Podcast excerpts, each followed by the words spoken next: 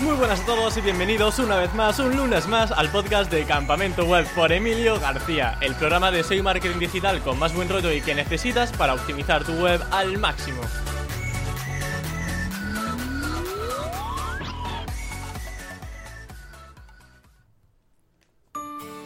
El marketing de influencers es una realidad que permite a la empresa darse a conocer a través de personas con una gran exposición pública o con una comunidad muy enfocada a su público objetivo.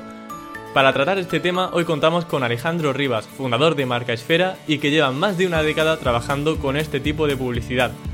Hablaremos sobre cuánto puede costar una acción con influencers, cómo llevarla a cabo de una manera correcta y unas cuantas anécdotas que estoy seguro de que os van a sorprender. Así que, sin más dilación, doy paso a Alejandro. Muy buenas, Alex, ¿qué tal estás? Muy bien, ¿qué tal, Emilio, cómo estás? Nada, aquí, a ver qué podemos charlar en este tiempo. Ya sabes que llevo tiempo queriendo traer el marketing de influencers al podcast. Sí. Es un lujo que está ahí con nosotros porque yo sabía que iba a haber pocas personas como tú para que nos pudiesen introducir en este mundillo y sobre todo sacar muchas anécdotas porque soy consciente de que tienes muchas historias guardadas. Sí. Y al final tu trabajo es eso, trabajar con influencers, ¿no? Efectivamente. Nosotros no solo hacemos eso, somos una agencia de marketing digital que tenemos un montón de servicios, pero...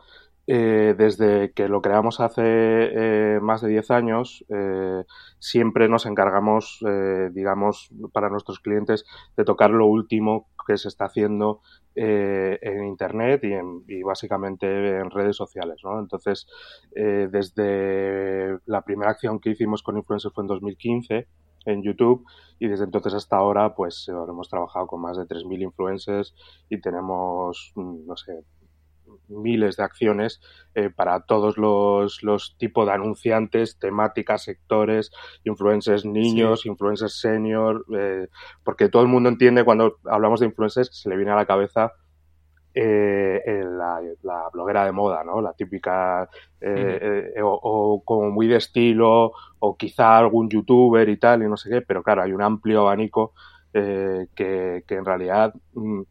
de hecho, no solemos decir influencers, sino creadores de contenido que tienen su propia comunidad. Bueno, pues hablamos un poquito de eso, pero sí, básicamente es a lo que me dedico. Habrás tenido durante todos estos años, comentaba, 2015, es que realmente es casi los inicios de Internet, que parecen 5 años, pero hace mucho, y de hecho vosotros lleváis, si no me equivoco, como 15 años dentro del mundillo del marketing viral, de influencers... Total. Nosotros la primera acción que hicimos con lo que entendemos como creadores de contenido, influencers y demás, la hicimos... antes de tener nuestra propia agencia. Mi socio Dani y yo montamos Marcasfera a raíz de un producto que creamos en una agencia que estábamos antes, que nosotros lo llamamos marketing viral, porque por aquel entonces estaba como muy de moda eso. Estamos hablando de 2005 y ahí fue cuando hicimos nuestra primera campaña con lo que se puede entender hoy como influencers, que me acuerdo perfectamente que nos llama una agencia para la que trabajábamos, más grande, y nos dice, oye, tenemos un problema y no conocemos a nadie tan friki de esto como vosotros para que nos ayudéis, que es que acaban de sacar un nuevo coche, una marca de coches, y había tenido unas críticas feroces en blogs de motor. Y nos dijeron, no sabemos cómo contactar con esta gente para que no hable mal de nosotros. Porque así es como lo hacían en la prensa, ¿no? O sea, hablaban, oye, mira, a ver cómo podemos hacer, os dejamos para el coche, para no sé qué. Bueno, cada uno tiene sus propias técnicas para poder conseguirlo, pero con los blogs no sabían lo que era eso. Y de hecho, el director general se había enterado de que el coche lo estaban poniendo a parir porque su hijo lo había visto en un blog y decía... Anda, ¿qué me dices? Además, esto te va a gustar a ti mucho. Dice, joder, papá, me he metido y buscado el nuevo modelo del coche en Google y los primeros resultados nos ponen a parir. Porque los blogs, lógicamente, posicionaban en las primeras búsquedas.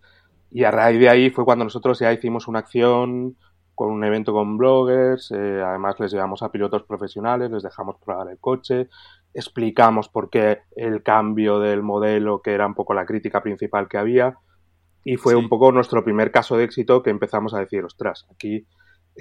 no es simplemente comunidades, foros, internet, sino que tiene una influencia real, ¿no? En la búsqueda. Todo el mundo que se quiere comprar un coche se mete en Google a ver este nuevo modelo, ¿qué opinan? Y si de repente todas las críticas son negativas, pues va a impactar de manera muy notable en las ventas, ¿no? Claro. Y a raíz de ahí fue cuando hicimos nuestra primera campaña con lo que se puede entender influencer, 2005. De ahí hasta ahora, lo único que han ido variando son las herramientas, las redes sociales, pero los tipos de perfiles son muy parecidos. Son creadores de contenido que tienen una comunidad detrás y que saben el poder que tienen. Entonces, la manera de trabajar no es muy diferente, pero lógicamente en este tiempo pues tenemos ejemplos de todo. Vamos a entrar luego en algunas redes sociales como TikTok, que a mí me tiene loco porque está cambiando un poco la forma de conseguir visualizaciones, ¿no? Porque es algo súper frenético, con un vídeo chorra consigues miles y miles de visualizaciones. Claro. No me quiero adelantar, pero va a haber ahí mucha candela, creo yo, en el podcast. Sí. Y antes de nada, en todos estos años, en estos 15 años que lleváis trabajando con influencers, con creadores de contenido, imagino que habréis tenido anécdotas de todo tipo. Me gustaría que me comentaras cuál es esa anécdota con ese creador de contenido que te impactó más y que, bueno, crea que a la audiencia pueda serle de interés o al menos que le genere curiosidad. Sí, eso es un poco por la que yo me hice más conocido en el mundo de las redes sociales, porque a mí me conoce la gente que trabaja conmigo. Y dentro del mundo agencia, digamos, pues hay mucha gente que verá este vídeo y dirá, anda, mira, Alex está aquí hablando de lo suyo, ¿no? Me acuerdo perfectamente cómo fue, porque yo tenía una cuenta de Twitter con 200, 300 seguidores nada más, y prácticamente no lo utilizaba. O sea, pasa mucho eso, ¿no? En casa del herrero, pues yo tampoco uso mucho las redes sociales, porque bastante tengo ya como para crear contenido para muchas marcas o para impactar con creadores de contenido. Claro. Las uso simplemente para saber cómo funcionan y cómo puedo establecer una serie de productos y servicios para impactar y que sea bueno para mis clientes, ¿no? Entonces, yo en todas las reuniones que tenía con mis clientes hay una parte muy didáctica que es explicar las diferencias entre un creador de contenido digital y un periodista o ahora, lógicamente, con el tiempo se entiende más, pero esto era como 2016, 2015, 2016 y había mucho de formación a los clientes en las reuniones. Y para que formar e intentar evitar posibles problemas, yo les ponía ejemplos que me habían pasado súper heavies para que ellos viesen el riesgo real que tenía trabajar con determinados perfiles y hacer las cosas sin ser profesional o lanzarse ellos a hacerlas directamente, ¿no? No contar con una agencia para hacérselo. Y yo veía que eso tenía un montón de éxito entre ellos y se quedaban flipados, la reunión terminaba y nos decían, no, pero cuéntanos otro, dinos otra cosa que nos ha pasado.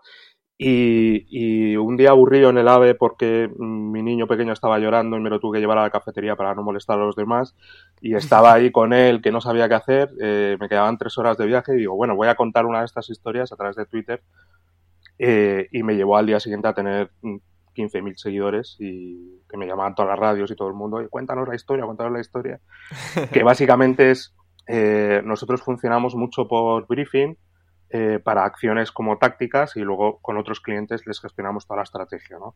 Esto era uno de los clientes para una acción táctica que tenían una oleada con un producto que querían pues impactar a niños entre 10 y 15, 11, 16 años y nos decían, joder, en la tele, aunque hacemos cosas en NeoX, en tal, en no sé qué, ya no nos funciona, porque la gente no lo ve. Y es como, ya, lo sabemos todos, que ahora mismo está en Internet, ¿no? Y es como, sí, pero es que tampoco, claro, en Facebook tampoco están, en Twitter tampoco están. Entonces, pues, a ver, y tal, no sé qué. Y digo, mira, hay una red que se llama Musical.ly, antes de TikTok. Vaya, Musical.ly. Sí, y como tenéis una canción como súper chula en el spot, pues lo que podemos hacer es impactar a influencers de allí y hablar con ellos para que hagan un bailecito con vuestra canción o salgan con el producto y con la canción detrás, incluso hacer algún tipo de concurso en el que sus propios seguidores utilicen también la canción como para poder hacer algo y así como vamos a poder impactar a mucha gente y yo creo que puede funcionar bien, me dieron ok y nosotros, era nuestra primera campaña que hacíamos, llevábamos un tiempo monitorizando usuarios y demás, y la manera que tengo yo de entrar, digamos, a puerta fría a este tipo de perfiles es o bien a través de representantes que ya me los presentan o buscando pues diamantes en bruto que haya por ahí que tengan su propio correo y yo les voy escribiendo correos de soy Alex, trabajo para Marcasfera, hago este tipo de acciones, no sé si tú las haces, si las haces estaríamos interesados en contar contigo y tal, ¿no? Normalmente ese correo en el perfil, por ejemplo, del Instagram, o sea, a lo mejor en el perfil de Instagram pues tienen un correo, ¿no? Exacto. En el propio YouTube, una información de contacto. Exacto, exacto.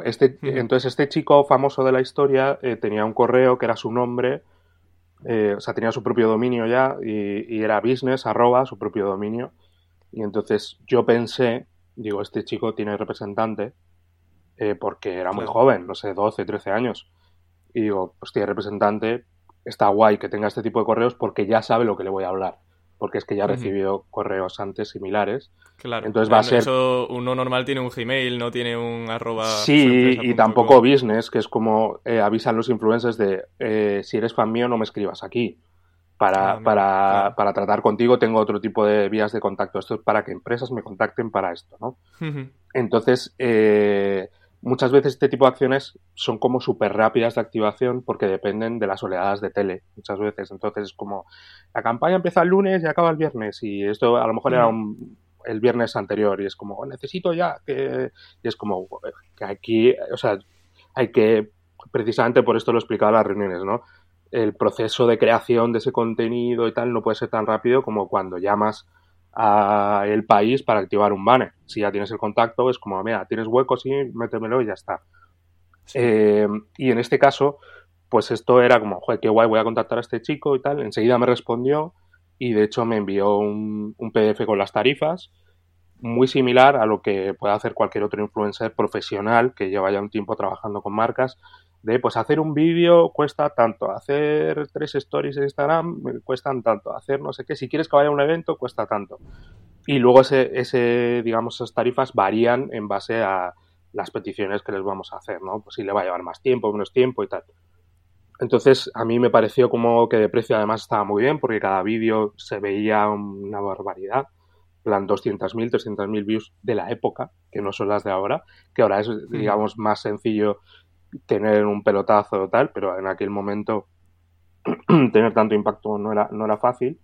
Le contraté una campaña, le dije, oye, me encanta esto, esto y esto, si te parece se lo digo a mi cliente, si me da luz verde, empezamos. Y el cliente me dijo, ok, oye, chaval, luz verde. Le escribo, venga, ok, todo esto a través de mail, o sea, no hablé con él por teléfono ni nada. Y le pedí los datos para generar la orden de compra que nosotros hacemos tradicionalmente, un contrato muy breve en el que se dice para qué le contratas y demás. Y él ya me mandó el borrador de lo que le habíamos pedido, porque le mandé las pautas editoriales también por lo que tenía que hacer. El vídeo estaba muy guay, lo paso para validación, el anunciante me da ok. Y yo antes de publicar le digo, oye, no me has firmado la orden de compra. Me la tienes que firmar, porque si no me firmas la orden de compra... yo no te puedo pagar, porque para empezar me tienes que decir a qué cuenta tengo que pagar, a qué sociedad tengo que pagar, si eres autónomo o no eres autónomo, ese tipo de cosas, ¿no? Porque yo creía que estaba hablando con el representante, pero resulta que estaba hablando con él mismo. Con un niño de 12 o 13 años, sí, ¿no? El chaval me estaba contestando a todo como un auténtico profesional, y entonces le intento contactar por teléfono una vez, 2 veces, y me dice, guay, que me pillas en el cole. Espera, que salgo a las 5. Claro, que salgo a las 5 de la tarde. Que salgo a las 5 de la tarde y tal, y llámame. Y le llamo, y yo le llamaba precisamente para decir, a ver, que otras veces nos ha pasado, ¿no? Déjame hablar con tu padre, porque es un trabajo que a lo mejor tu padre lo puede meter dentro de su tal. Le hacemos la retención del IRPF, bueno, pues temas de facturación. Y el chaval me corta de primeras y me dice, no, yo te voy a decir las condiciones que son. Digo que yo esto ya lo he hecho muchas veces y lo he hecho con un montón de marcas y todas pasan por el aro. La primera condición es que no te voy a facturar, porque no estoy de alta de nada, ni nada, yo soy un chaval y no sé qué. La segunda condición es que me tienes que pagar por PayPal. Así que no hay cuenta corriente ni nada. Y la tercera condición es que no se puede enterar mi padre de esto. Y es como, ¿cómo que no se puede enterar tu padre? Y dice, no, mi padre no se puede enterar, porque tal, porque cual. Entonces yo ya empecé a escarbarle un poco, como diciendo, madre mía, la que se me viene encima. Sí. Porque yo veía el titular de pues pues eso, no sé qué marca contrata a menores sin el permiso de los padres para hacer tal escándalo de tal, influencers, además la prensa es súper sensacionalista con estas cosas. Y en particular, suena tan grave como lo que es tú estás contratando a un chaval y además en B, o sea, horroroso, horroroso. Entonces, claro, yo ya hablé con el cliente y digo, oye, esto lo paramos, ha pasado esto. Y ha pasado esto, y el chaval, pues es que es un máquina. O sea, me ha mandado todo esto. O sea, lo hace muy bien. Y además, mirad las marcas que ya han colaborado con él antes. Que este es el PDF que me mandó con todas las marcas que habían colaborado con él y con los vídeos. Y multinacionales habían entrado, habían pasado por el aro. Madre ya. Mía, vaya crack. O sea, a mal hecho, nivel. Pero vaya crack. Vaya sí, crack. Sí, sí, total, total. Y entonces yo le dije, oye, ¿qué haces con el dinero? O sea, ¿cómo? Y dice, bueno, a mí me entra por PayPal y yo pago las cosas que me gustan por PayPal, y digo, y tu padre no se entera que de repente tienes una Play 4, pues no es barato, ¿eh? O sea, no era barato porque valía mucho lo que estaba haciendo, por un montón de impactos. Y decía, bueno, mi padre sabe que yo tengo éxito con las redes sociales, pues también tenía un Instagram potente y tal, y si se piensa que son las marcas que me regalan cosas, para que las pruebe y lo cuente y tal, y no sé qué. Entonces mi padre no se entera mucho. Nosotros con otros influencers del estilo, incluso un poquito más pequeños, dependiendo de la cultura del padre y dependiendo del trabajo que tenga y un montón de cosas, pues pasa como ha pasado siempre con los artistas menores de edad, o como Neymar, ¿no? Que el padre es el representante, deja su trabajo y dice, joder, si puedo negociar un contrato de 40 millones de euros, ¿para qué voy a seguir trabajando aquí en la fábrica, no? Pues claro. Y el niño quería evitar eso. El niño quería evitar que su padre viviese de él, y dice, mientras me dure el cuento, aquí sigo, ¿no? Y es uno de las cosas más flipantes que me ha pasado, sobre todo porque me consiguió engañar al 100% de primeras, que tampoco me engañó, pero yo creía que estaba detrás, me pareció que estaba hablando con un profesional, ¿no? O con una empresa, que luego hay redes de influencers que trabajan con influencers menores de edad, que trabajan con adolescentes, que trabajan con tal, y otras veces pues lo contactamos a través de ahí, y ellos ya han hecho ese trabajo previo de hablar con el padre, de cómo se tiene que hacer, de fiscalmente, abogados, tal, no sé qué. Y luego hay alguno que lo hace por su cuenta y riesgo, como este fenómeno, ¿no? Que es más normal que pase esto con chavales de 20 años, de oye, que yo no me quiero dar de alta de nada y tal y no sé qué, pero entonces tú ya a él le pones en preaviso y le dices, pues que yo no te puedo pagar, o sea, a mí me coge de mi departamento financiero y me dicen, ¿qué haces tú pagando 2.000 euros sin factura? No podemos hacer eso. Y además que lógicamente ya con 20 años pues hace lo que quieras, pero con 12 y que no se enteren mis padres, sí, una historia muy divertida. Bueno, cuanto menos curioso, la verdad. Sí, y como esta habrás tenido unas cuantas. Pero te voy a hacer antes la pregunta de oro, creo que te la habrán repetido por activa y por pasiva. ¿Cuánto suele cobrar un influencer? Porque es un tema que a veces es tabú por eso, porque a un creador de contenido, claro, a mí me parecería feo decirle, oye, pero tú ¿cuánto cobras por tu trabajo? Totalmente, pero bueno, tú que tienes una perspectiva un poco global de todo este mundillo, ¿cuánto suele cobrar? Totalmente. De hecho, es la típica pregunta que cuando van los youtubers o cualquier tipo de creador de contenido, influencers y tal, a la prensa tradicional se la hacen y se cabrean. Que es como, ¿y cuánto cobras tú? O sea, claro, como si te digo yo ahora, ¿cuánto cobras por tu trabajo? Claro. Cobro yo? Es más que nada por tener una ponderación y saber cuánto puede cobrar. Es bastante feo. Mira, los precios son súper volátiles. Que es lo primero que tengo que decir. Me voy a mojar, ¿eh? O sea, no te creas que me voy a escapar de la pregunta sin decir el dato. Me voy a mojar. Bien. Pero quiero establecer primero una serie de pautas para entender un poco cómo funciona. Los precios son muy volátiles y los precios dependen de varias variables. La primera variable es el trabajo que le genere al influencer. No es lo mismo hacer una foto en Instagram o una story que hacer un vídeo en YouTube.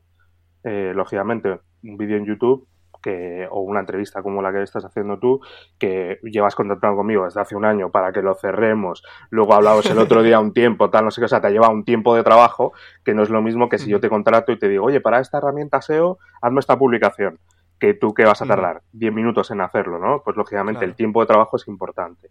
Y luego hay muchas veces que al influencer se le pide ir a determinado sitio, y tiene que perder durante ese tiempo para hacer lo que tú quieres que haga, Y luego no solo eso, sino que a nosotros nos ha pasado con alguna acción, por ejemplo, con hoteles, le envías a un hotel a no sé dónde y el influencer te cobra un dineral y el del hotel dice, pero joder, si está viviendo aquí súper de lujo y tal. Y dice, sí, pero es un tiempo que él, su inventario publicitario, lo tiene capado porque está en el hotel y no puede decir, me ha llegado esta cremita de no sé qué, porque no, está en el hotel. O sea, no puede hablar con otras cosas publicitarias que tenga. Entonces, si le ocupa más tiempo, te cobra más.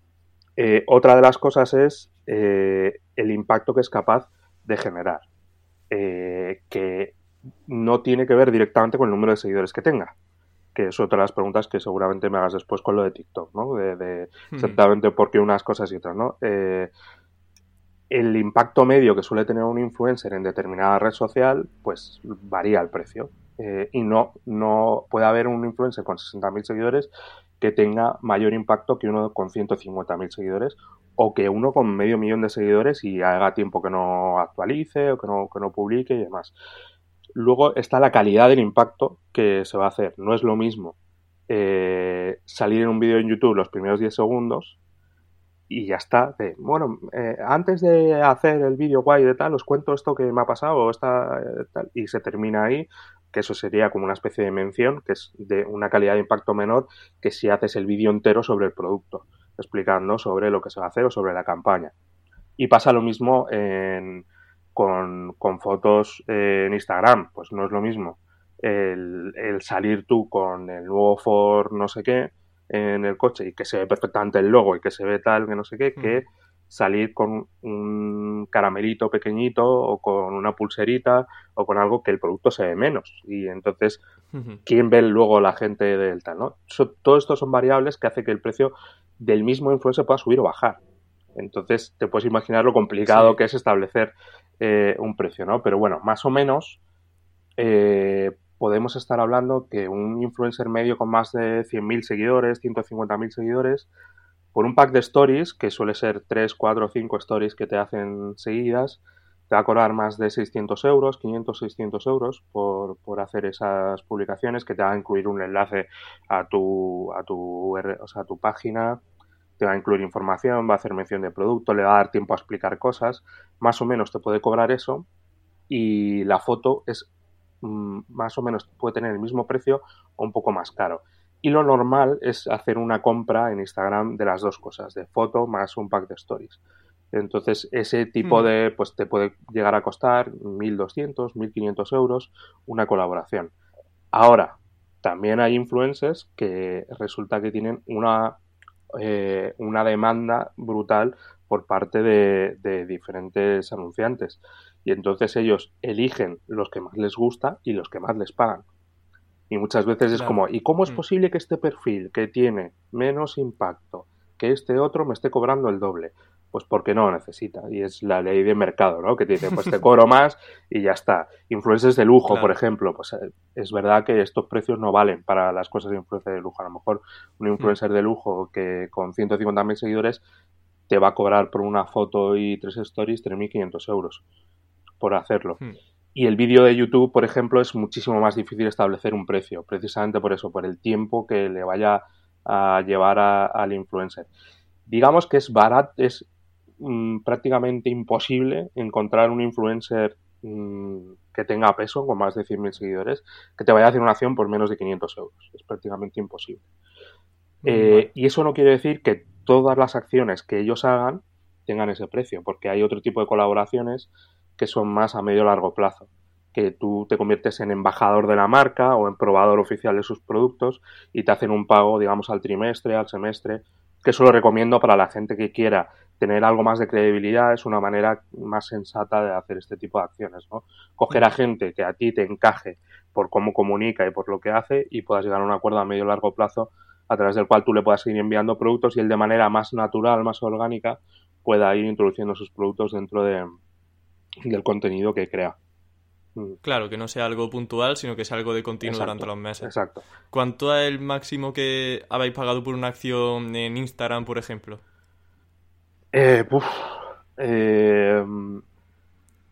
No es el máximo, pero para mí es el máximo. Y ahora me explico. Hemos llegado a pagar a una chica con muchísimos seguidores por salir con una foto, como te decía antes, con un caramelito de no sé qué, de tal.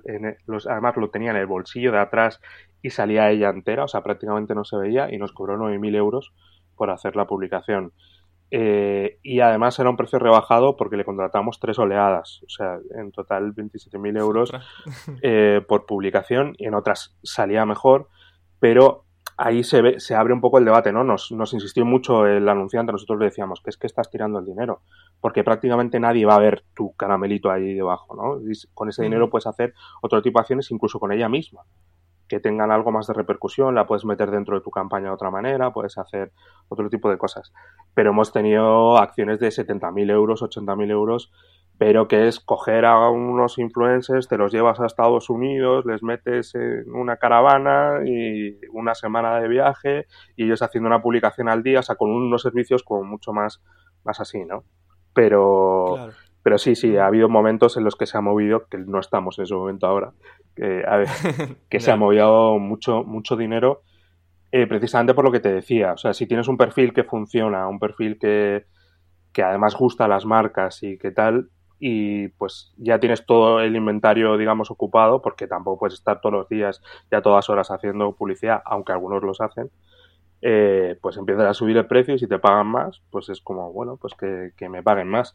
Nos ha pasado también con youtubers de juguetes, de cara a la Navidad, de llamar en septiembre para decir, oye, tengo esta campaña con esta fábrica de juguetes que tiene este juguete que quiere lanzar y tal y no sé qué, y decirnos, no, tengo todo el inventario vendido ya hasta enero.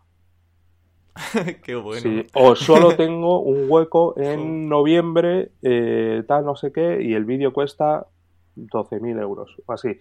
Pero es que luego ves los resultados, que todo el mundo ahora mismo se estará echando las manos a la cabeza. Madre, 12.000 euros y tal, a un chaval que va a jugar con... y el vídeo es como medio chorre, tal. Bueno, es que tiene a lo mejor 40 millones de reproducciones. O sea, tú sabes... Claro, llevar el ROI sobre todo. Claro, lo que te puede ser eso en cuanto a ROI, que a lo mejor pueden ser 40 millones de reproducciones tiradas a la basura, pero en este caso son... Yo que tengo niños... Funciona, ¿no? Sí, o sea, como vean al youtuber que les gusta, al creador de contenido que les gusta, sí, que utiliza determinado producto nuevo y tal y no sé qué, es que te lo piden al momento. Bueno, pasa lo mismo que pasa cuando llegas a la Navidad con los anuncios de la tele, que está cada por 3, es como papa, colonias y juguetes, ¿no? O sea, como sale cada 2 por 3, pues esto pasa un poco igual, ¿no? Y ahí hemos llegado a pagar auténticos dinerales también, precisamente por eso, porque lo vale, y si el anunciante está dispuesto a hacerlo y al año siguiente otra vez, es como lo mete dentro de su mix de medios, y como te digo, es que además va a tener millones de reproducciones, millones de visitas, bueno, millones no, miles de visitas a tu página web, o sea, te va a ayudar en un montón de cosas. Que muchas veces este tipo de perfiles son... Sí. No, la gente entiende, es un chaval en su casa haciendo no sé qué, no. O sea, tiene su propio editor, tiene su tal, tiene su persona de contabilidad, tiene su historia, porque pues eso, lo que pasaba con Parchís o lo que pasaba con alguno así tan gordo, ¿no? Que se convierten en pequeñas empresas precisamente por el volumen que generan.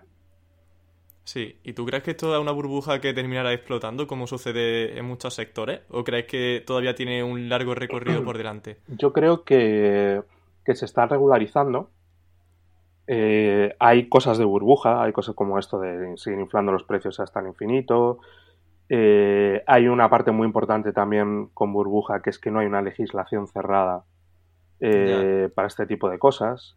Entonces no queda muy claro el que está haciendo publicidad, el que no está haciendo publicidad, aunque según la ley de publicidad debería de marcarse siempre, que es otra de las cosas que nosotros decimos a todos los anunciantes con los que trabajamos, hay que marcar el contenido como publicidad de manera clara, pero es como no, es que no, queda... El hashtag de ad en Instagram, por ejemplo, incluye contenido promocional dentro de YouTube que se puede poner la etiqueta. Exacto, ese tipo de cosas son prácticas 100% recomendadas, no solo porque para cumplir la ley, porque tienes que cumplir la ley con eso y te pueden denunciar. De hecho, hay casos de influencers que han perdido bastante pasta por esto, porque les han denunciado y tal, sino porque yo creo que si la campaña está bien hecha, o sea, si está bien elegido el influencer, si además tiene sentido lo que se está anunciando y no es súper publicitario, puede aportar valor también una campaña con una creación de contenido de determinado. Por ejemplo,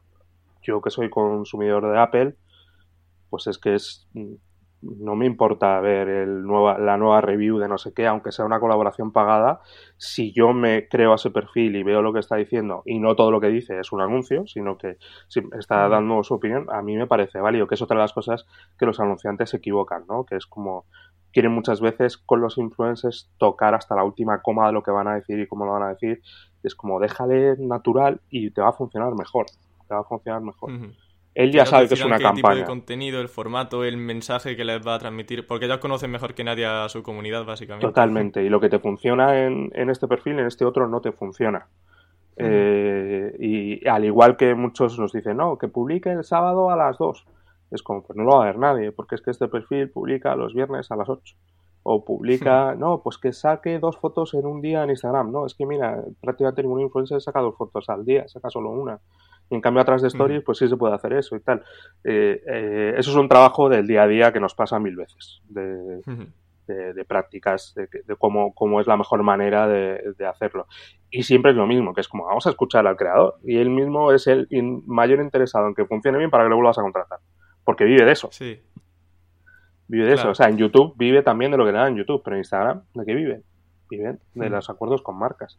O sea, entonces le queda una larga vida, ¿no? A esto del marketing de influencers. Sí, sí, porque además está pasando un fenómeno muy gracioso desde hace 1.5 o 2 años, que es que casi todas las productoras de tele tradicionales han pegado el salto a YouTube. Yo pongo siempre Top Gamers Academy ahora, por ejemplo, que fue ayer gala y podías verlo en Twitch a la vez, ¿sabes? Claro, sí, pasa mucho. Yo pongo como ejemplo siempre La Resistencia, ¿no? O La Vida Moderna. Es un programa que en la SER, La Vida Moderna, que tiene muchos menos impactos que en YouTube, y en YouTube le funciona mucho mejor que... De hecho, en la SER lo ponen en horarios en plan a las de 2 a 3 de la mañana, no sé qué, para rellenar, porque es que les da igual. Y La Resistencia, ¿qué hubiese sido La Resistencia si no existiese YouTube? Pues absolutamente nada. Y como eso, pues te puedo decir, en el mundo fútbol, pues llega Maldini, que yo soy una apasionada del fútbol, llega Maldini, te crea su propio canal de YouTube y lo peta. Luego llega Iker Jiménez y hace todos los viernes Milenio Live y lo peta. Y como eso, un montón de gente, digamos, de fuera de lo que podríamos entender como influencers, que de repente están utilizando las mismas plataformas, las mismas herramientas y les está funcionando bien. Con lo cual, yo creo que es eso, que se está profesionalizando, se está estandarizando. Y no es que... Yo no creo que se vaya a acabar, es un canal que está ahí abierto, que podrá tener sus baches, que siempre los tiene. En el momento que hay un influencer que la caga es como, madre mía, quitamos esto. O incluso que Facebook tiene un problema con... Pues lo que ha pasado con el Black Lives Matter, pues que cogen y muchos anunciantes cortan la inversión en Facebook. Y al cortar la inversión en Facebook lo que hacen también es cortan la inversión en influencers en Facebook e Instagram. Y nosotros teníamos un montón de acciones que tuvimos que llamar a la gente y decir, oye, que es que esta marca ha decidido a nivel mundial para la inversión hasta que... Claro. Porque Facebook se ha metido en un rollo que no quieren... ¿Qué tal? Y, o sea, hay muchos problemas de eso. Tengo muchos hilos en Twitter contando historietas de estas precisamente porque es hay con mucha política detrás, pero en realidad lo que es la herramienta es que funciona. O sea, es normal que tú te creas más lo que te pueda decir un influencer, que tú te tiras 1 hora al día conectado a lo que está diciendo a su Twitch, te vas a creer más lo que te dice ese, porque es como tu amigo. O sea, ya te lo crees como si fuese parte de tu vida, a lo que te vaya a decir un anuncio de tele. Es que es lógico. Claro.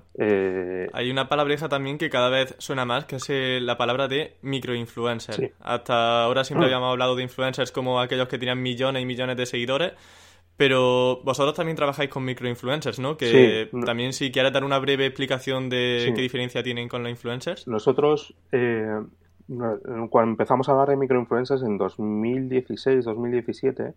Me acuerdo además con una campaña de Amstel, de cerveza Amstel, y aquí lo que querían era como dar a conocer el patrocinio que habían hecho habían llegado a un acuerdo con las Fallas de Valencia. Y entonces, dentro de la búsqueda de influencers que hacemos muchas veces, la idea era impactar, o sea, intentar conseguir influencers de Valencia y que hablasen sobre ocio en Valencia, porque había que recomendar que la cerveza pues patrocinaba esto y que además estaba presente en no sé cuántos locales y había hecho un plan de ocio y tal, ¿no?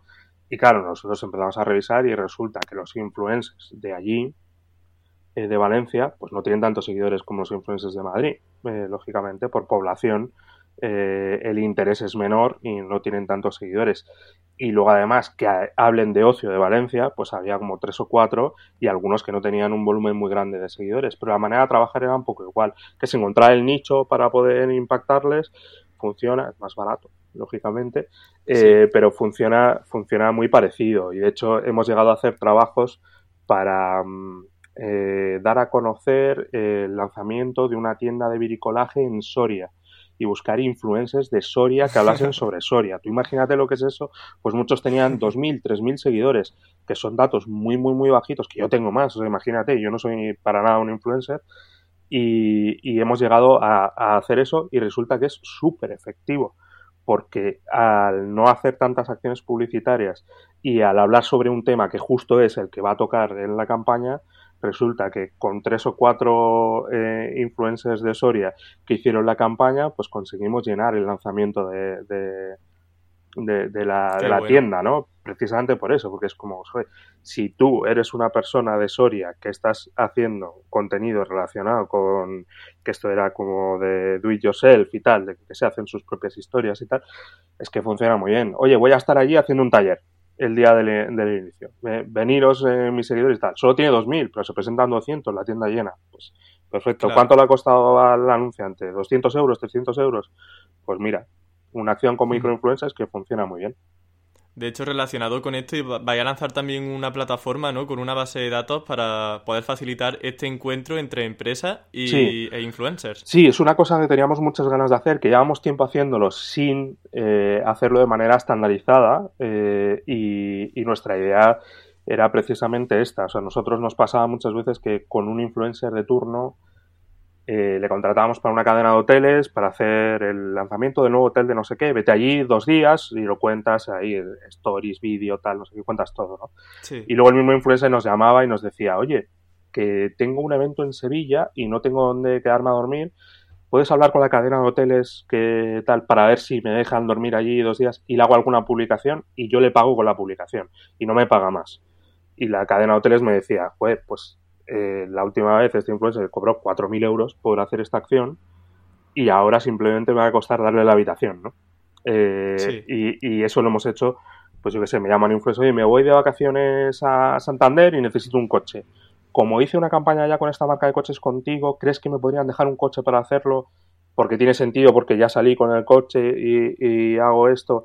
Y así yo no me compro el coche, lo utilizo y le hago un par de publicaciones y con eso se lo pago, ¿no?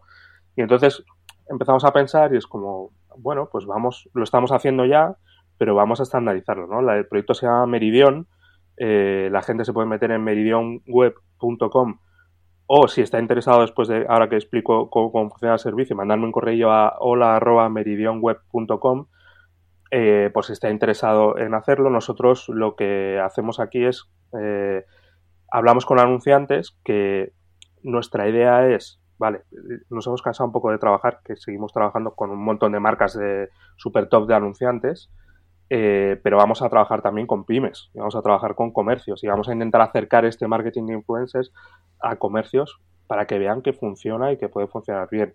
Pero lógicamente un restaurante no puede pagar 1.500 euros a un influencer para que vaya a comer a su restaurante, y además es que no los va a recuperar, porque lo va a recuperar Coca-Cola, pero no lo va a recuperar un restaurante, ¿no?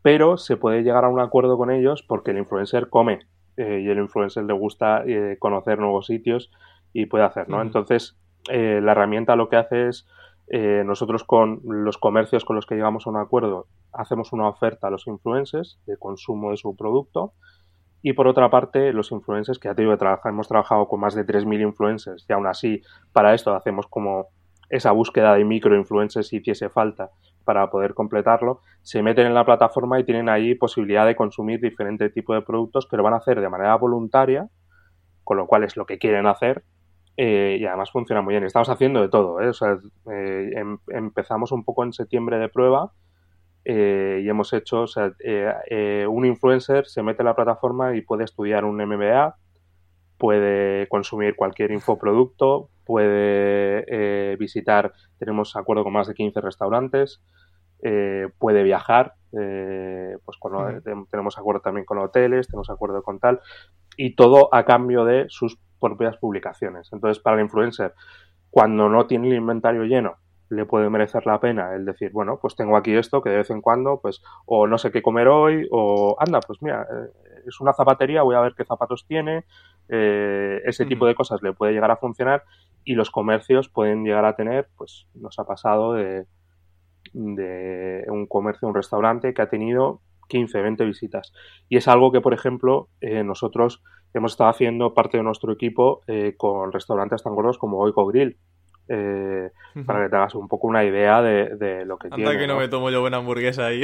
Claro, pues, ¿qué es lo que pasa? Que es un tipo de acción que no te va a funcionar con uno o dos pruebas, pero si lo metes dentro de tu plan de comunicación como un always on, como relaciones públicas, te puede llegar a funcionar muy bien. O sea, Goiko ahora tiene casi 500,000 de seguidores, a lo mejor tiene más de 500,000 de seguidores en Instagram, pero porque lleva haciendo esto 3 años ya, invitando a influencers a ir y tiene un contenido como súper guay. Otra empresa que lo hace muy bien es Wetaca, que también además consigue a través de que el propio influencer pueda sacar su propio código, saber si de verdad es rentable o no es rentable, porque el influencer lo que hace, pues el influencer dice, mira que bien, me ha llegado la comida de Wetaca, hoy voy a comer estos espárragos estupendos de la huerta de no sé qué, voy a hacer tal, y te doy un 10% de descuento, utiliza mi promo de influencer XXX10 y les dan un 10% de descuento,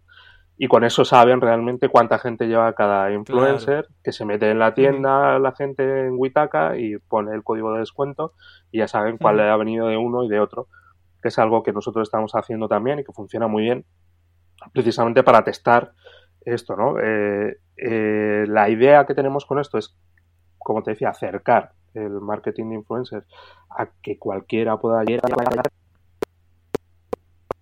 de lanzamiento como súper básico de 299 euros, para poder hacer tu oferta. Hemos hablado antes un poco de qué valor económico tiene una publicación de cualquier tipo de influencer, ¿no?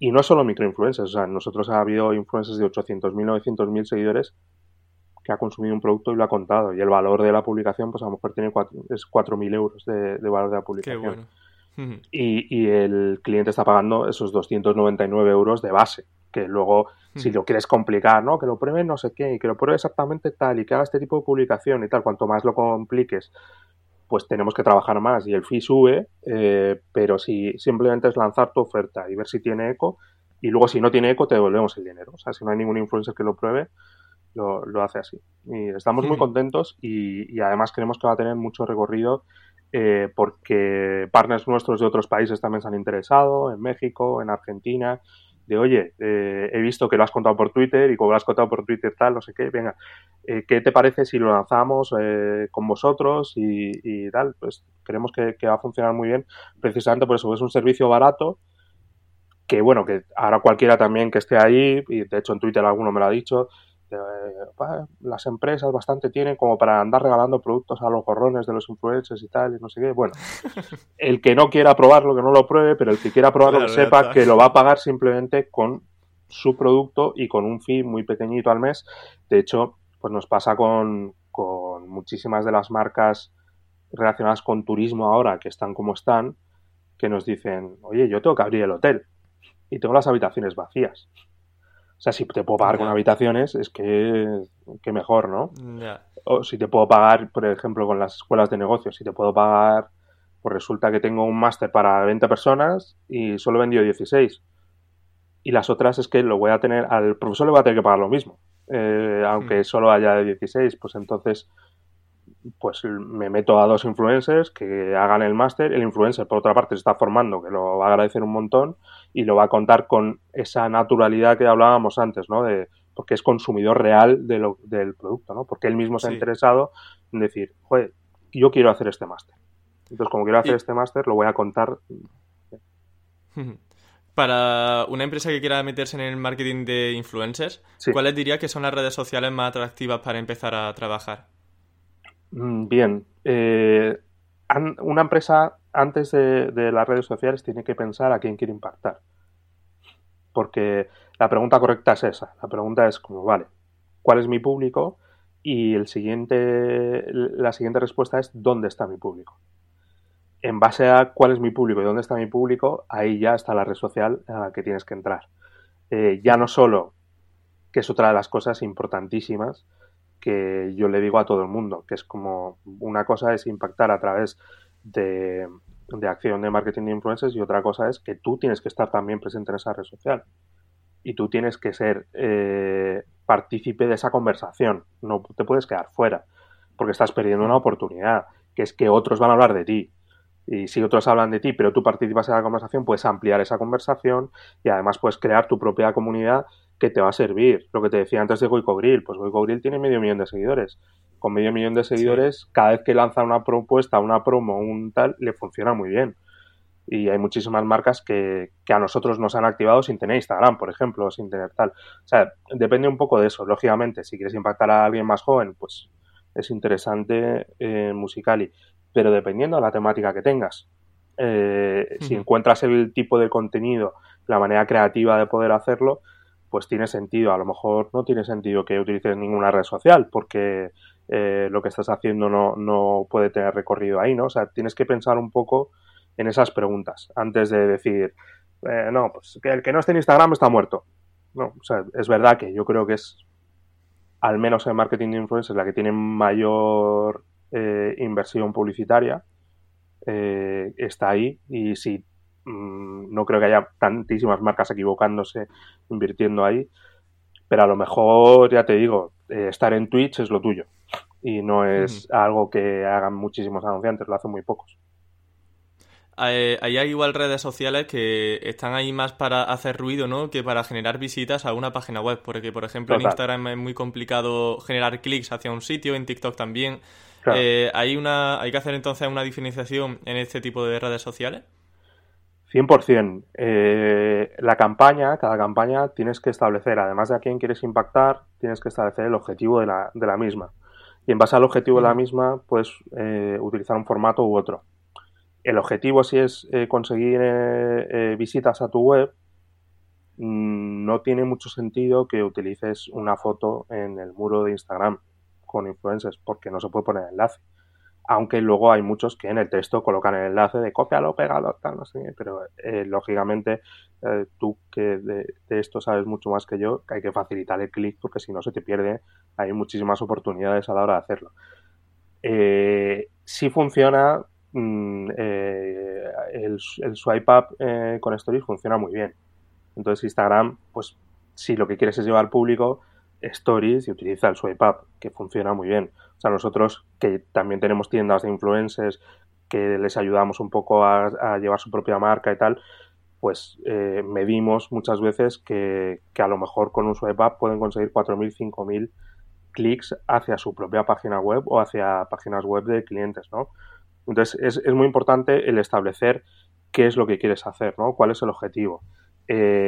Por ejemplo, hay una campaña en TikTok que me ha molado mucho, que es una marca de alimentación, que tiene una canción que quería que la canción fuese conocida.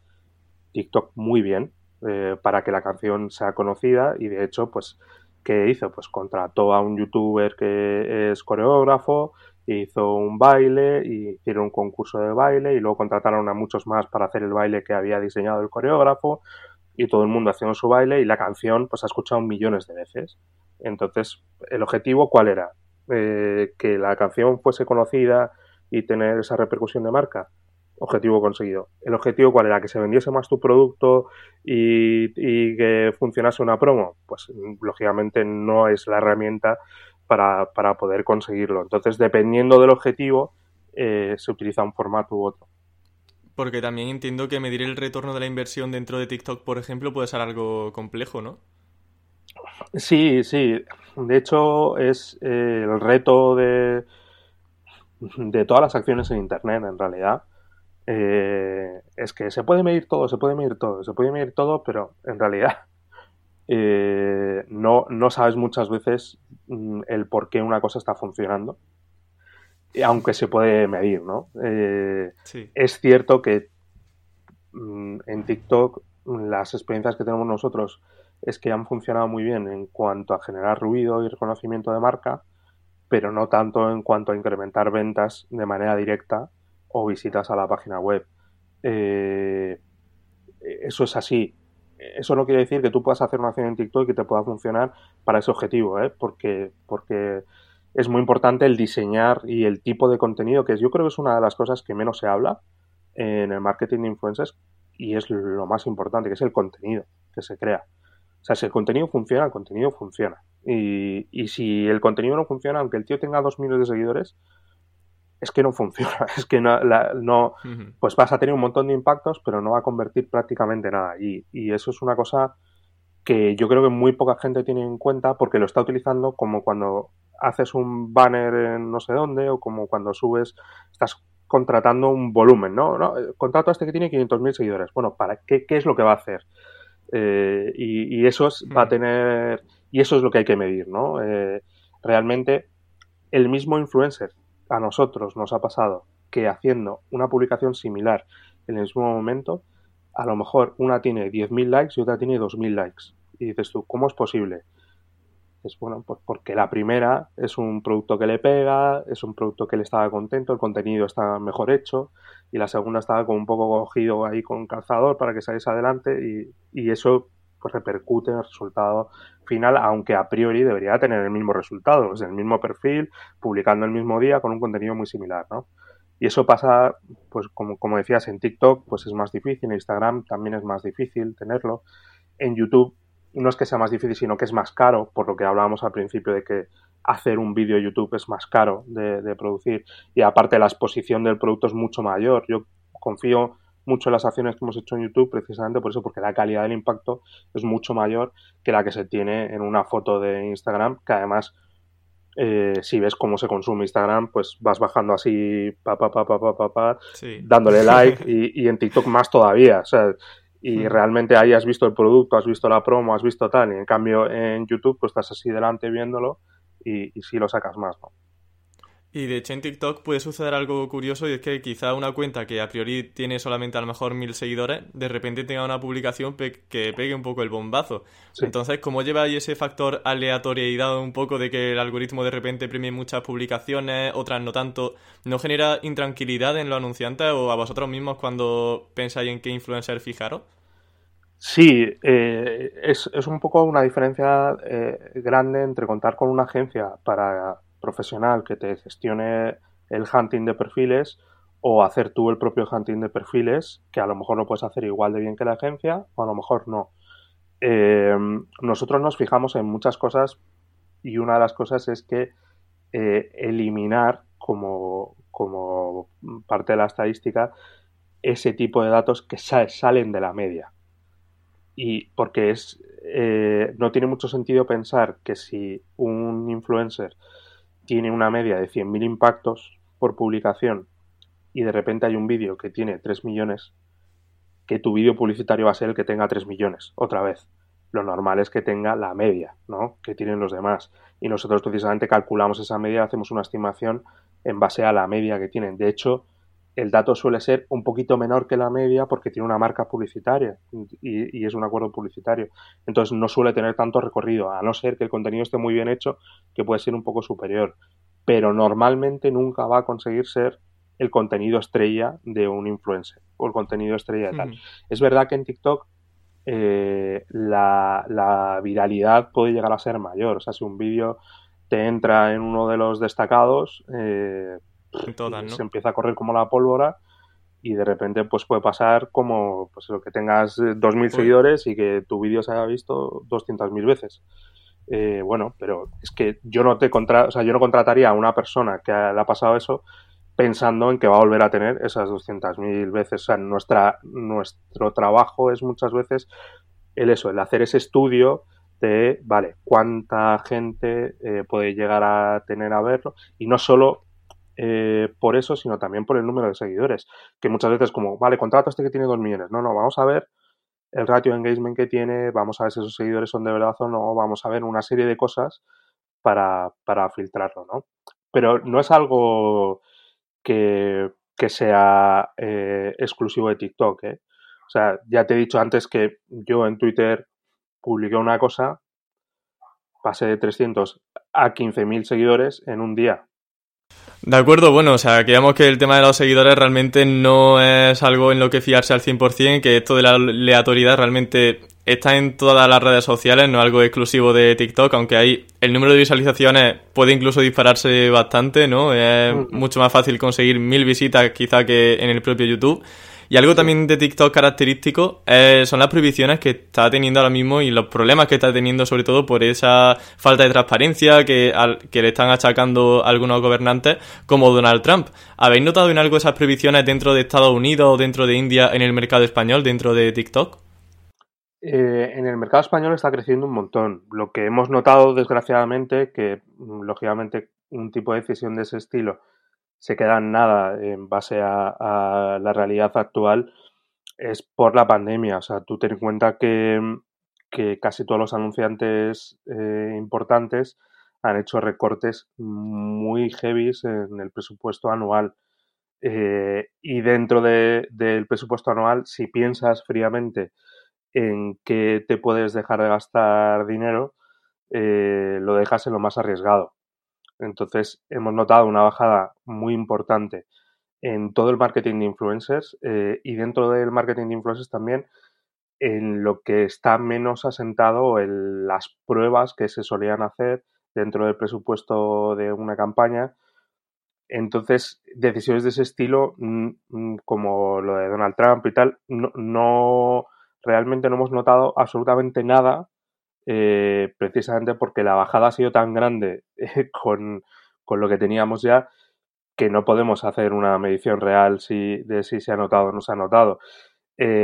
Como te dije, al revés, lo que notamos en su momento, y lo hemos notado varias veces, es cuando ha habido problemas con YouTube y cuando ha habido problemas con Facebook con decisiones políticas del estilo de Facebook, Cambridge Analytica, Donald Trump o el Brexit o tal, juicios, y ahí de repente hay determinados anunciantes que dicen abiertamente que van a dejar de hacer una inversión, y eso sí que nos toca directamente y es una decisión también política en cierto nivel, aunque sea por parte de los anunciantes.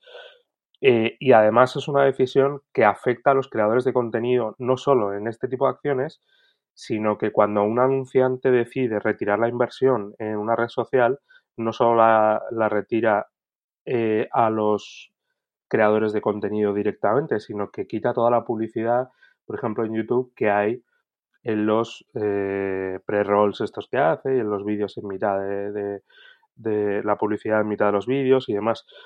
Eso hace que el CPM baje muchísimo y cada decisión de este estilo, pues hay creadores de contenido que por eso la huida masiva a Twitch, ¿no? De casi todos los creadores de contenido, que es porque les entra más pasta a través de Twitch, y porque gente que estaba acostumbrada. De hecho, hay un caso bastante increíble de un youtuber que ganaba más de $200,000 al mes y que había pasado a ganar $2,000 al mes por lo que le entraba en YouTube, teniendo el doble de visualizaciones. Directamente porque una de las decisiones políticas que tomaron los anunciantes que se fueron fue: nos vamos porque se mezcla el contenido que los anuncios que yo saco con contenido que no es pues en realidad, pues fue un anunciante que vio un contenido en páginas relacionadas con terrorismo y con cosas así.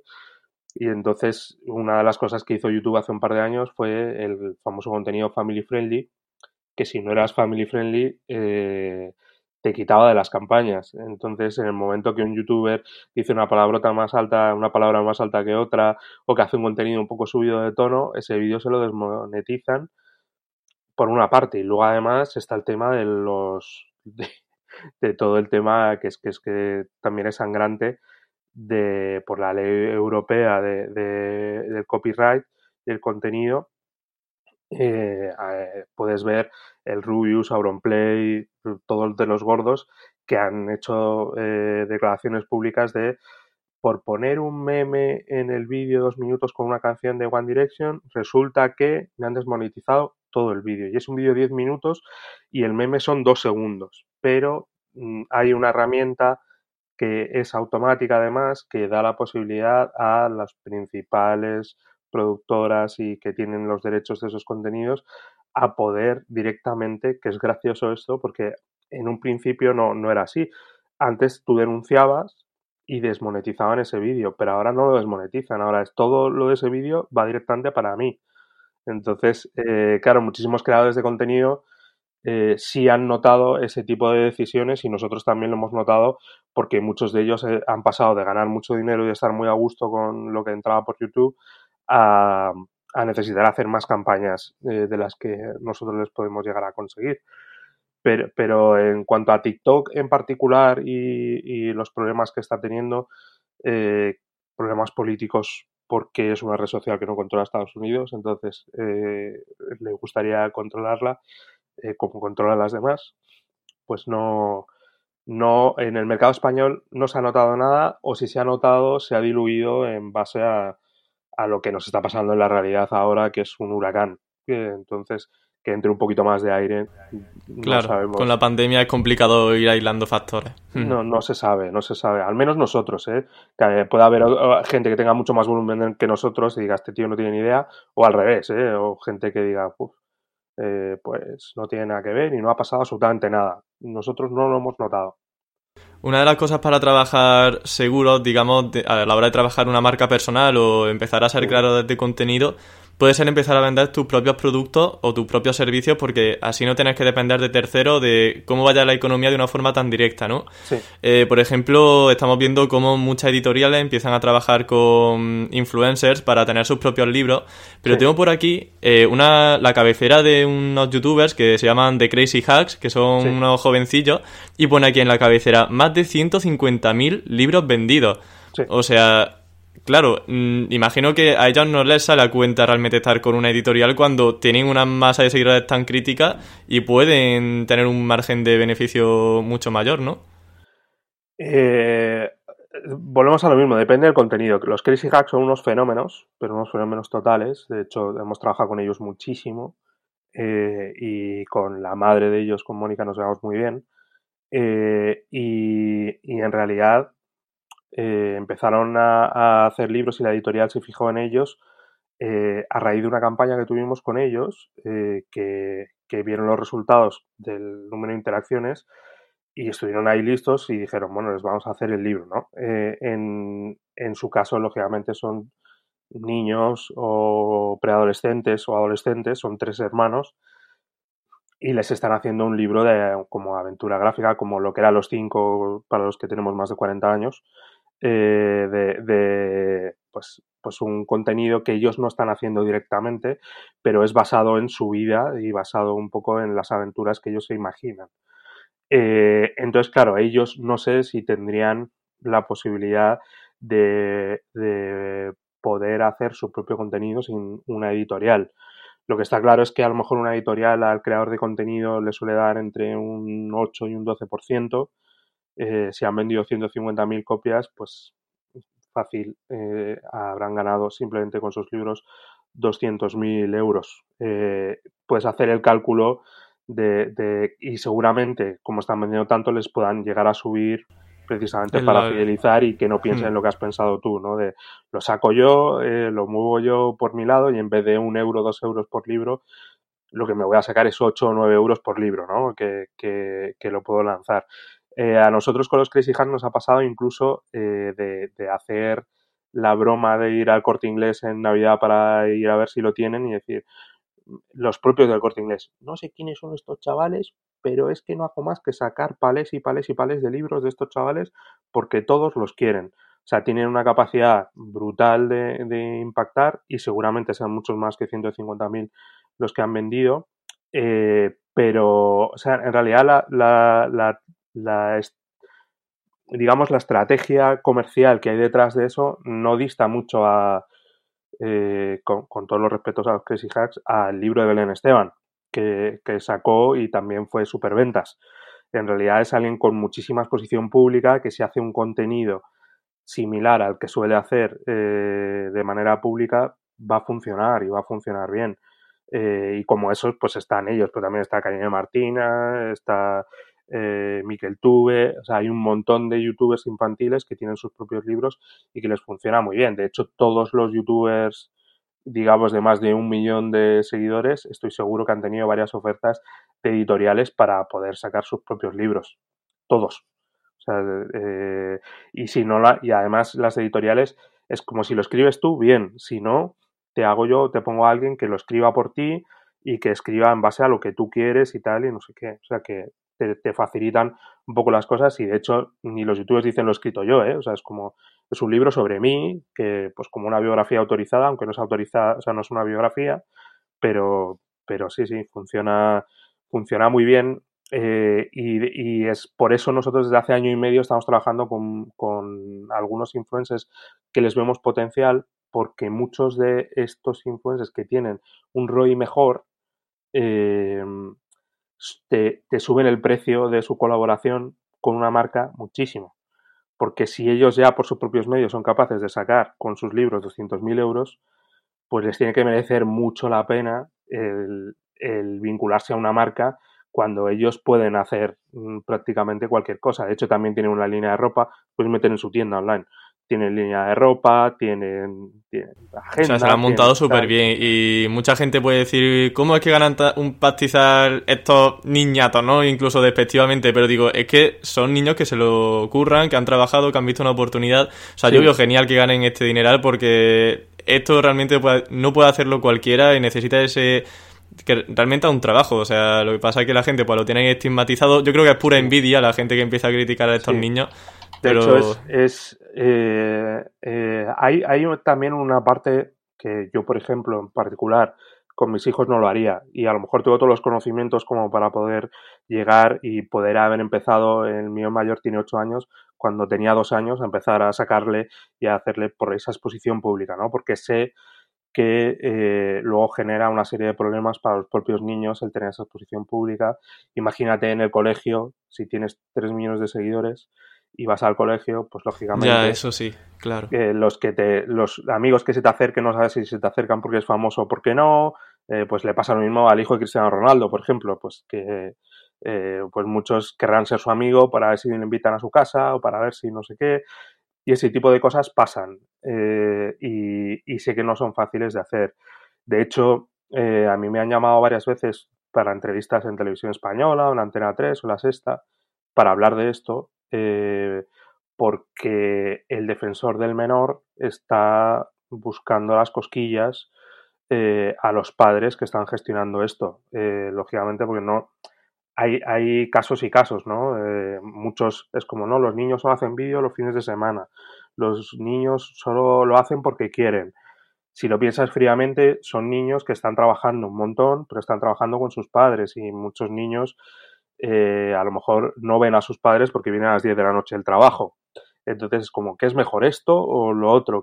Bueno, pues ahí ya entramos en un tema que tiene que ver más con la moral que otra cosa. Yo en particular no lo haría. Y fíjate lo que te estoy diciendo, que yo, digamos, soy en parte responsable a descubrir este tipo de perfiles a las grandes marcas y he trabajado con prácticamente todos. Pero es lo que dices tú, tanto con estos como con cualquier otro, cuando dicen estos niñatos que no hacen nada, que no pegan un palo al agua y se ganan tanto, es como, mira, curran, todos los influencers curran un montón.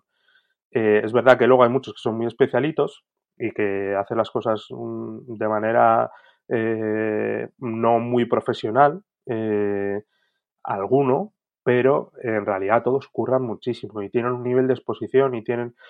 Bueno, ya pasa, lo contó Ibai el otro día que pues eso, que estaba teniendo ataques de pánico, estaba teniendo ataques de tal, el Rubius lo dejó durante un tiempo precisamente también por eso. O sea, es que es un nivel de exposición tan grande, cualquiera que tenga un canal de, o sea, que tenga un volumen de seguidores aunque sea poco, O sea, yo me acuerdo cuando me pasó esto del hilo, a mí me llamaron como 20 medios de comunicación en un día y el móvil se me agotaba en 2 horas de la de likes y la de historias que tenía, ¿no?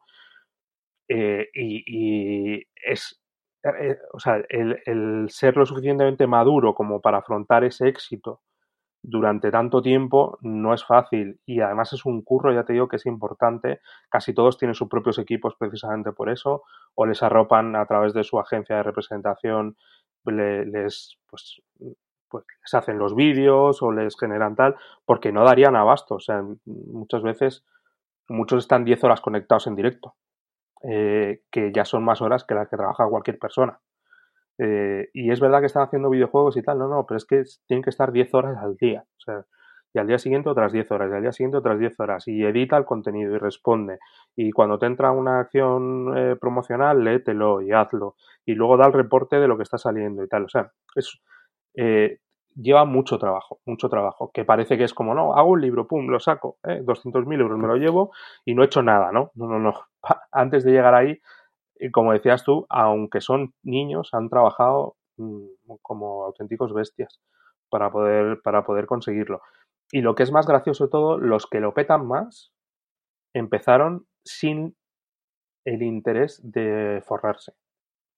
Y eso es importante. De hecho, lo cuenta muchas veces el Rubius y Willy Rex y tal, que cuando empezaron, que les gustaba simplemente y que lo hacían porque les gustaba, pero que se tiraron 2 años sin ganar un euro.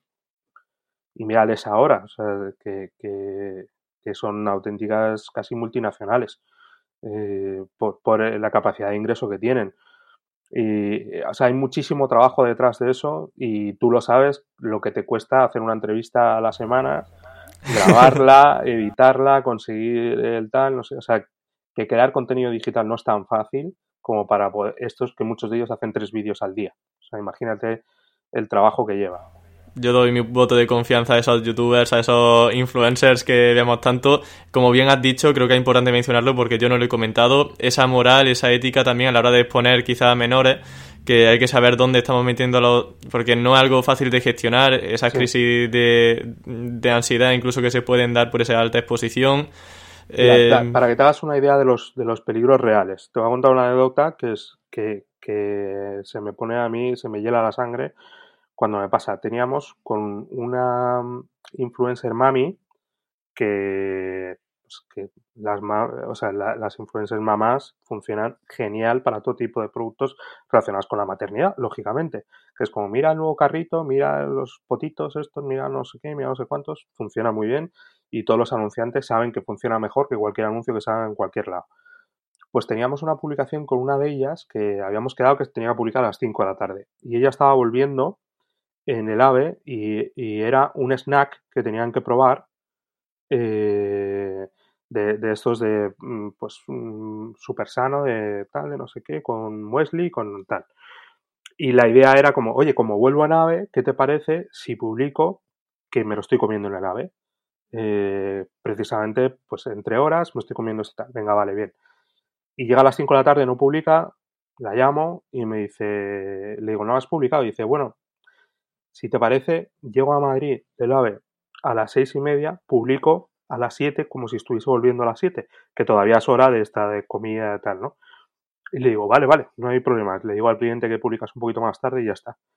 Y me dice, mira, es que tengo un problema que como voy con mi hijo, que su hijo sale en las publicaciones, dice, hay gente que ya me ha pasado, seguidores míos, que están como una puñetera cabra, que como han visto desde que el niño ha nacido hasta ahora, se creen que es parte de su familia, y si publico que estoy en el AVE y llego a Madrid, van a estar allí esperándome, y como no estoy con mi marido, dice, es que me siento un poco indefensa. Entonces prefiero llegar, que no haya nadie, y luego ya publico, y ya verás como los locos se van a ir allí, van a investigar y van a estar en la tocha esperando a que llegue yo con el niño. Y dice, porque me han perseguido, han localizado mi casa, han hecho tal. Dice, así no se ve en cámara, pero tengo los pelos de punta, ¿eh? Pues te lo digo de verdad. El tipo de exposición que tienes con tus hijos a la hora de sacarles a redes, si tienes éxito, lógicamente.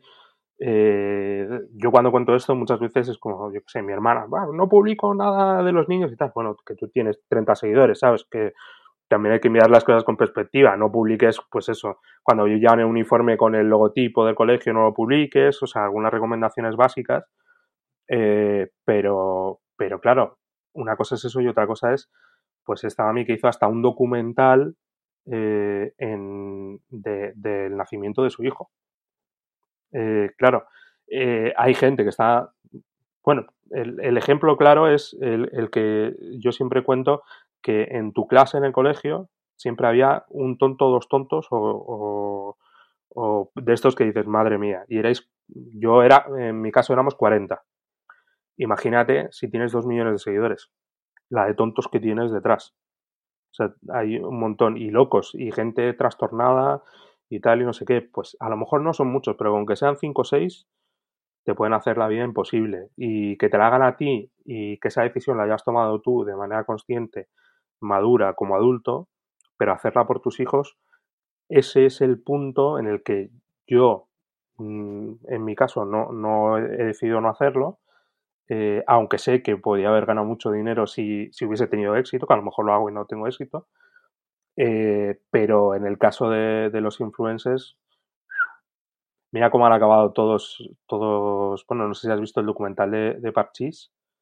No, ese no lo he visto. Te recomiendo verlo porque también te ponen los pelos de punta precisamente por lo mismo, ¿no? O sea, cuando eres capaz de generar tantísimo dinero y eres capaz de generar una comunidad tan grande, tienes que ser muy maduro, aun siendo niño, como para poder controlarlo todo, ¿eh? O sea, y ya te digo que yo conozco a muchos que lo hacen muy bien y que los padres son encantadores y que les tratan genial y que piensan más en el medio plazo y en el largo plazo del niño que en hacerse ricos en el momento, ¿no? Pero es delicado, o sea, es un tema muy delicado, tan delicado que, como te decía, el defensor del menor está ahí un poco detrás. Sí. Mira, para terminar la entrevista y no tener esta atmósfera un poco tan negativa de los influencers, que me encanta que haya salido porque realmente es un tema, una conciencia social importante. Uh-huh. Quería terminar también con el aspecto un poco más SEO que se le pueda sacar a los influencers, que es lo que tú denominas en tu LinkedIn como tiendas influs, ¿no? Tiendas de influencers.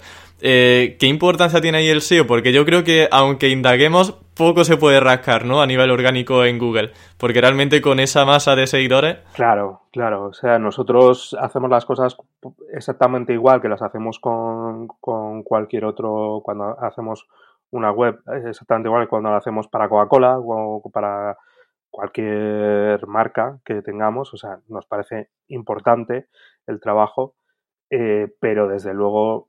lo que la parte positiva de tener una tienda que de una marca tan reconocida ligada a una persona es que el que es capaz de movilizar a sus clientes es esa persona. Entonces no es tan importante el posicionamiento de la propia página que esa persona recomiende la página de vez en cuando. Entonces, si cada vez que recomienda la página entran 4.000 personas a la tienda o 3.000 personas a la tienda, ¿cuánto tiempo te va a llevar conseguir que te entren 3.000 personas al día de manera orgánica y además que sean seguidores de esa persona? Claro. O sea, es imposible, no tiene sentido. Entonces, bueno, de manera orgánica puedes tener pues una long tail ahí que te vaya entrando, que vaya subiendo poco a poco, qué tal, pero en realidad no tiene sentido. Otra cosa es... con un proyecto que en el momento que tengamos más tiendas de influencers tenemos pensado lanzar, que es una tienda que recopile todos los productos de todos los influencers que tengan. Ahí sí que será más importante porque no nos van a generar tráfico a esa tienda. Entonces ahí sí que tenemos que generarlo.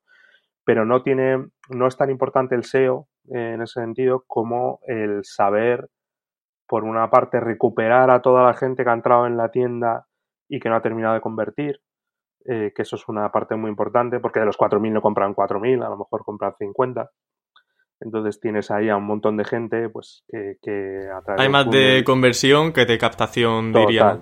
Total. Uh-huh. Que de hecho es el principal reto nuestro, es ese, que muchas veces tenemos un montón de tráfico y no somos capaces de convertir, cómo podemos convertir, cómo crear ese funnel de ventas, cómo volverles a impactar otra vez en Instagram con publicidad, hablar con el influ para que haga algún tipo de vídeo exclusivo para esa gente que no ha comprado y que le vuelves a impactar para que intentar convencerle de que termine de comprar, ese tipo de cosas. Pero tú ten en cuenta que son influencers en muchos casos que sacan su propia peli y que son capaces de vender decenas de miles de entradas de su peli.